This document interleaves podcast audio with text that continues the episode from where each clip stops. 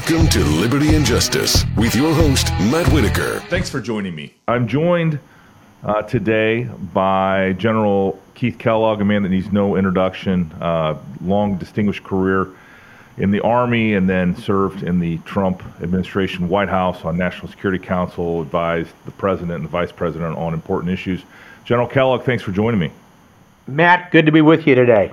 Yeah, we, we talk every once in a while. I'm I'm a big fan, a big admirer of yours. Uh, I respect just the living daylights out of you, and I loved uh, your book that talked about your uh, you know career of service. But the reason I wanted to have you on today is um, I I need I want and I want anybody listening today on uh, CPAC now to understand uh, what's going on with the Russian invasion of Ukraine. So.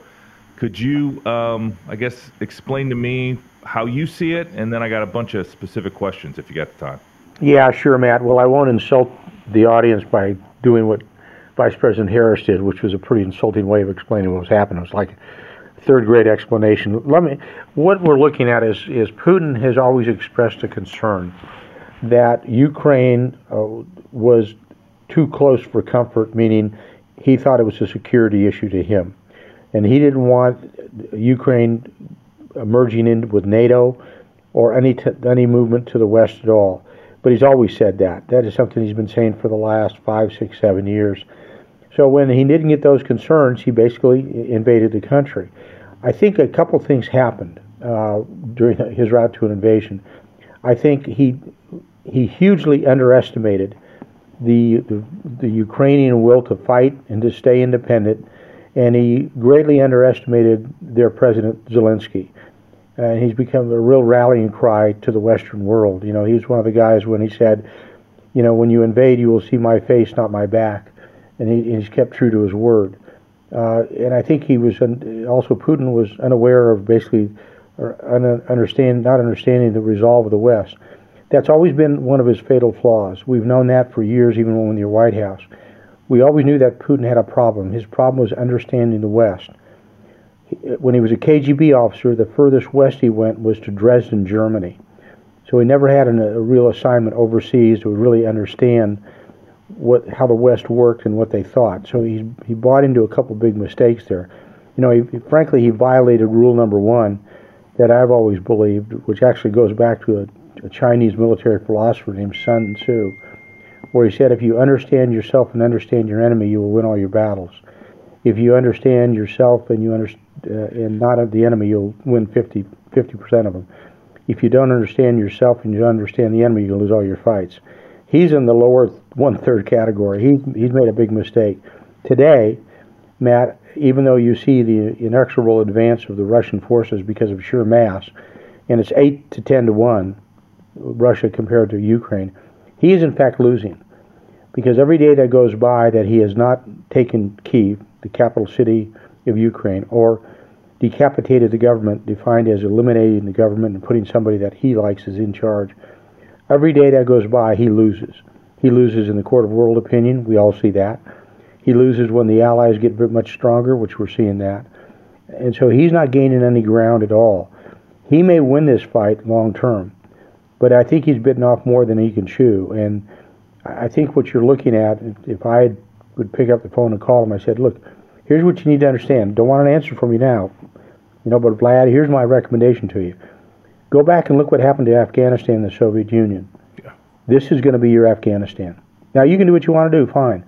But I, I think this is one of those efforts that Ukraine will be the thorn in the burr under his saddle, and he's going to pay a long term price.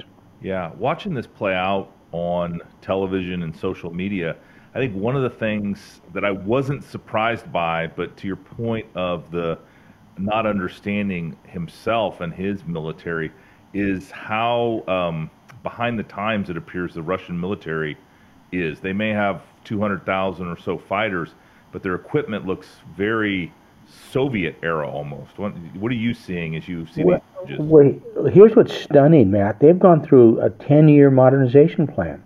I mean, that's the reason all of us who would have military backgrounds thought this would be, a, he'd be in Kiev in three or four days surround the city, pound it, and, and keep moving on. He hasn't done that. So all his modernization may have been in equipment, but it sure wasn't on how he fights. And you know, you can have the best equipment in the world, but if you don't know how to fight, you've got a real problem. I used to tell people from the first Gulf War, I said if we had taken all of our equipment, which was the best in the world, and given it to the Iraqis, and we had taken all of their equipment, we still would have beaten them because we fought differently. We we our leadership taught us how to fight well. We were conditioned how to fight well. We trained how to fight well, and we executed well. They, their their method of command and control and leadership uh, is in fact Soviet. Their equipment may be modern, but their leadership's not, and that's causing them enormous problems.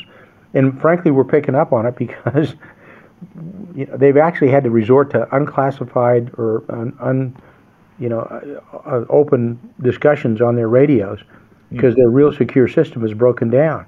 So we're seeing the confusion they've got in their ranks. Yeah, and one of the other things I read is, uh, speaking of the training, is that the West has been training the Euro- uh, Ukrainian military like uh, five divisions a year uh, over the last several years since Ukraine determined that a Russian invasion could be in the works.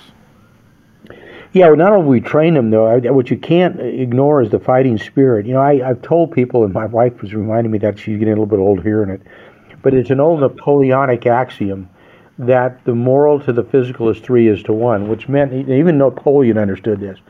That you can't ever discount the will and the fighting spirit of an army, and that's what he meant. You know, fighting spirit really counts, and and I, will tell you, Matt, the Ukrainians are really showing that. They're showing a, a spirit of fighting, and and unusual tactics, and I think it's really confounding the Russians. And I think, as I said today, if, if this was a fight, a prize fight, and we were in say round seven right now, Russia's behind on points. Yeah. It's pretty clear. You, you, know, Ukraine's winning the fight. Uh, it may be close, but the problem I've got right now is over time, just the sheer size of the Russian military mass will will eventually take over. But here's what's going to be really interesting to me, and I've said this all alone. I all along. I said he does not have the distance or the legs, the capacity to take all of Ukraine. That's being proven out. If you look at it, there's he has now committed almost 100% of his invasion force. He's nowhere near the Dnieper River and crossing over the Dnieper River to get to the west. He's nowhere there he's overextended and is showing the real gaps in his army. I, I mean, I, if I was, first of all, he's really emboldened NATO because NATO is now going, we're afraid of this guy. Right, right. And and I, I think even President Xi is probably saying the same thing. Well, I'm not too worried about this guy. This guy maybe maybe I'd made this handshake deal too early. Yeah. Well, what I mean, this you know, I always um, I didn't think that the Russians could project power much past their borders, and to your point um, that's playing out before our eyes. But you know, one of the other interesting things I've been reading about and paying attention to is not only the regular Ukrainian army, but this this irregular army, where it appears anybody uh, of you know that's that's physically able to is is picking up arms and defending their countries, kind of like you would expect to see if the United States was ever mm-hmm. invaded. But the I guess the thing I really want to understand is, is from a from a military commander standpoint and from your point viewpoint how do you command this irregular army of volunteers and you know sort of ordinary citizens that may or may not be armed? I noticed one picture had a guy with a wooden gun waiting for his uh, issue uh, to you know to come through. But how do you how do you how do you command an irregular army together with a regular army? Well, they merge them, and I think that's what the U- Ukrainian military is doing. Is the quasi-military, the military? They're bringing them into their their organizations. It's sort of like, okay, we bring 10 people in and tell the number one guy, the tallest guy there, okay, you're the squad leader. And the rest of you follow me and you put one soldier with him and you go out and you, you kind of do good. There, I am sure there's ways that they're doing this, and that's the way we would do it. It's sort of like our National Guard concept or the, the leader to lead concept where all you take is one or two soldiers and you sort of follow me and this is what we'll do. And he's turned the whole, na- Putin's turned the whole nation against him. Yeah. I mean, he cannot. There's no way that I can see Russia occupying this nation. They don't have the garrison force to do it, and there's going to be they're going to pay a terrible price. Here, you know, Matt. Here's what's really interesting to me, though, is the one thing that I'm confused about. I've got the military efforts going on. I've got the resupply of equipment to Ukraine. I've got NATO uh, reinforcing all the nations. You know what I don't see? I don't see the diplomacy. Pete. I don't see any diplomatic efforts. Now, part of that I think is because Biden has got no credibility with Putin, and Putin, of course, has no credibility with Biden. Right. I mean, they they don't like each other. It's clear. But he's Biden is basically written off talking to Putin. Uh, you know, he can say all he wants to that I want to talk to Putin. He won't. So I heard I read heard today or read about it that it looks like Macron of France and Scholz of Germany are talking with Xi. That's what you may see, and I think what you may see long term because of that, you're going to see a European alliance that doesn't rely on the United States diplomatically. So Biden can say, "Well, we're leading the West, leading the West." Well, we're leading the West by following them, and, and I think you're going to see that because Putin is not talking to the U.S. He's talking to everybody but the U.S. Uh, and I, long term, people need to understand. Ooh, this is. I know where this is going. We've got no credibility with the Russians. Is there, um, and so in your mind, um, this, where we, for example, on Nord Stream or some of these other energy sanctions, uh, waited for the Germans to come along. Uh, the Biden administration is very, are they happy to be taking a backseat to France and Germany? Um, or is this some, um, you know, uh, jujitsu diplomacy? I, I never want to give the Biden administration uh, much credit, but you know what? What could just nobody nobody trusts or believes them is what you're telling me. Yeah, I, I think they, they realize that it, it's you know, what do they say in Texas? All hat, no cattle. I think that's what they're looking at Biden and and but here the the Europeans again are you know you know I had a hope when Scholz of Germany said they're going to resurrect their army and go up to two percent GDP spent on defense. I was fine with that until today. He said, "Well, we're not going to cut any energy imports." He just undercut himself because that's what's the the way you get to Russia is you attack them economically. Okay, and that that the biggest one is energy. You know, I had always thought it depends what number you use. I can give you three different numbers from three different sources. Bottom line is between 40 and 60 percent of Germany's uh, energy comes from Russia. Well, they need to go cold turkey. Well, they're not going to do that. Scholz said he wasn't. Well, then if you're going to continue to draw their energy, you're going to continue to pay them you, you've kind of under you know undercut your case, and you, you and everybody says, well, NATO, NATO, NATO, we're tough, we're tough, we're tough.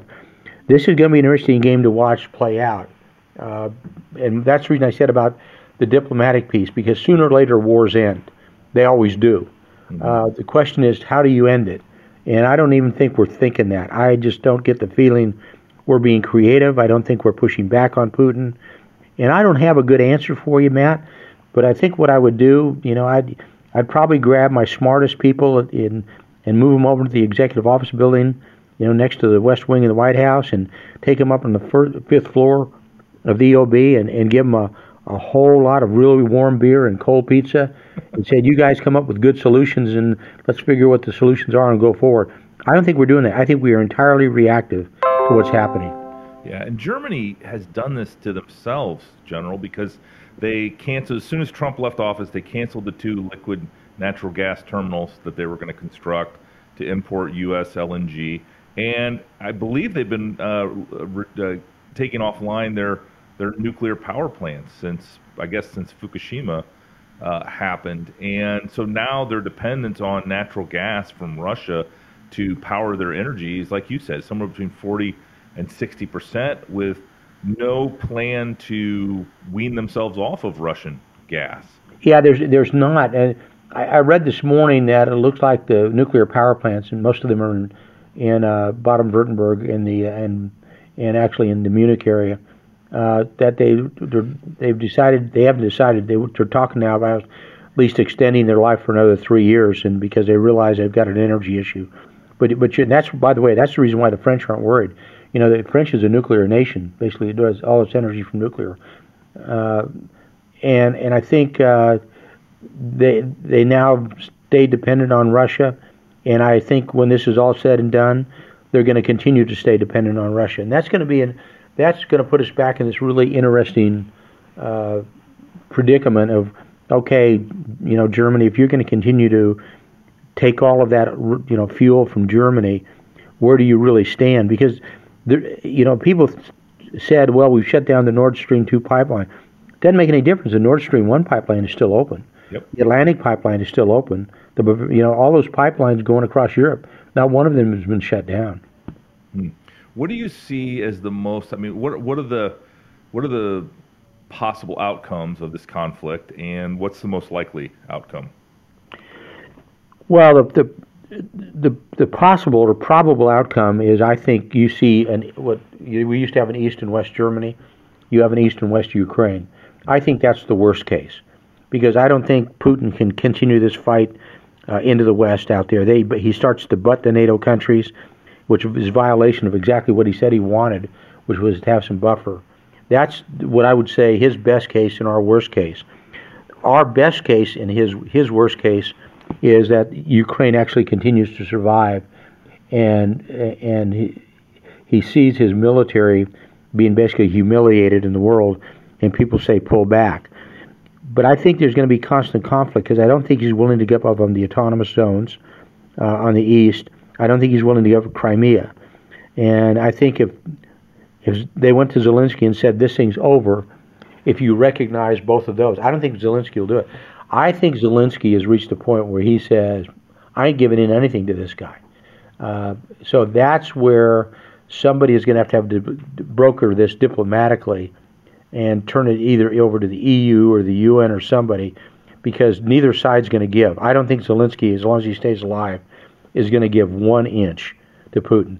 And Putin is too stubborn because he doesn't understand Zelensky to do the same. So I think you're heading for a real stalemate intellectually and diplomatically. And so, do you see? I mean, uh, if I'm if I'm a Russian with any kind of historical knowledge, you don't have to look very far back to their invasion of Afghanistan and ultimately their humiliation at the hands of shoulder-fired rockets supplied nominally, I guess, arguably by the United States. And it seems like that's exactly what's going to happen here in the Ukraine. Are at, at, at worst a guerrilla war, uh, but most likely a, a, continued conflict with these, you know, tank and uh, surface-to-air shoulder-fired missiles. Yeah, that's really, it's sort of like Putin's got himself in a briar patch, and he's going to have to figure out how to extract himself. And Zelensky's not going to give him an easy way out. Zelensky's going to keep throwing, you know, him back into the, the, the briar patch, even if he may try to get out, because Zelensky won't give up any territory and he's refused to over the years during the Minsk process when they tried to do some type of uh, solving the problem with the two breakaway republics uh, on the east. So Putin's going to have to try to figure this one out to try to save face, and the only thing he's going to try to do, I believe, is continue the advance to finally take Kiev, finally take the eastern part. But but I, Matt, you've been you know you've seen in the White House and how to do it, and man, I would if I was Biden, I would have called in my my CIA directorate. I would have issued a presidential finding the first day, and that finding is to use all this covert and clandestine capability to train Ukrainians and go against the Russians. And that's what I said about going back to Afghanistan, because that's what we did in Afghanistan. I would make life a living hell for Putin.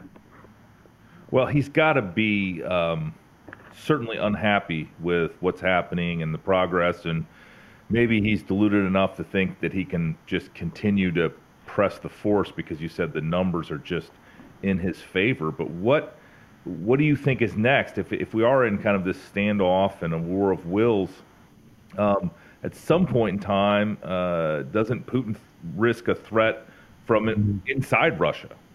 Yeah, that's what I. You, know, you said what what's his long term concern? Uh, today, if I was Putin, I'd double up my bodyguards. Um, because either the oligarch's going to get him or the military is going to get him or something's going to happen because if he can't produce this and and Russia has become a pariah state. I mean, you know, Putin's beyond being a pariah. Mm-hmm. You know, he's actually reaching point he's he, he's actually, you know, just not only just a, a thug, but you know, this is a guy who can be brought up on war crimes. But his military is going to say, God, we're we're looking stupid, we're looking bad and we're becoming a pariah nation and being embarrassed by everybody.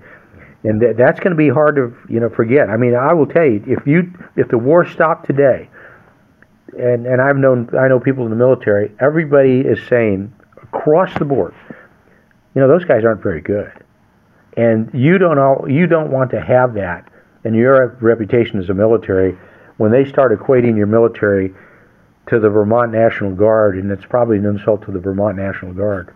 Yeah.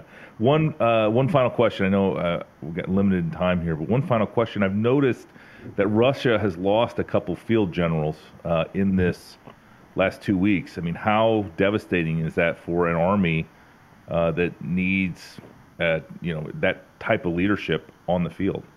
Well, I say one thing. I say tongue in cheek. It's always good for morale to lose a general, because you know, you know, because the soldiers say, "Well, they're out there with us."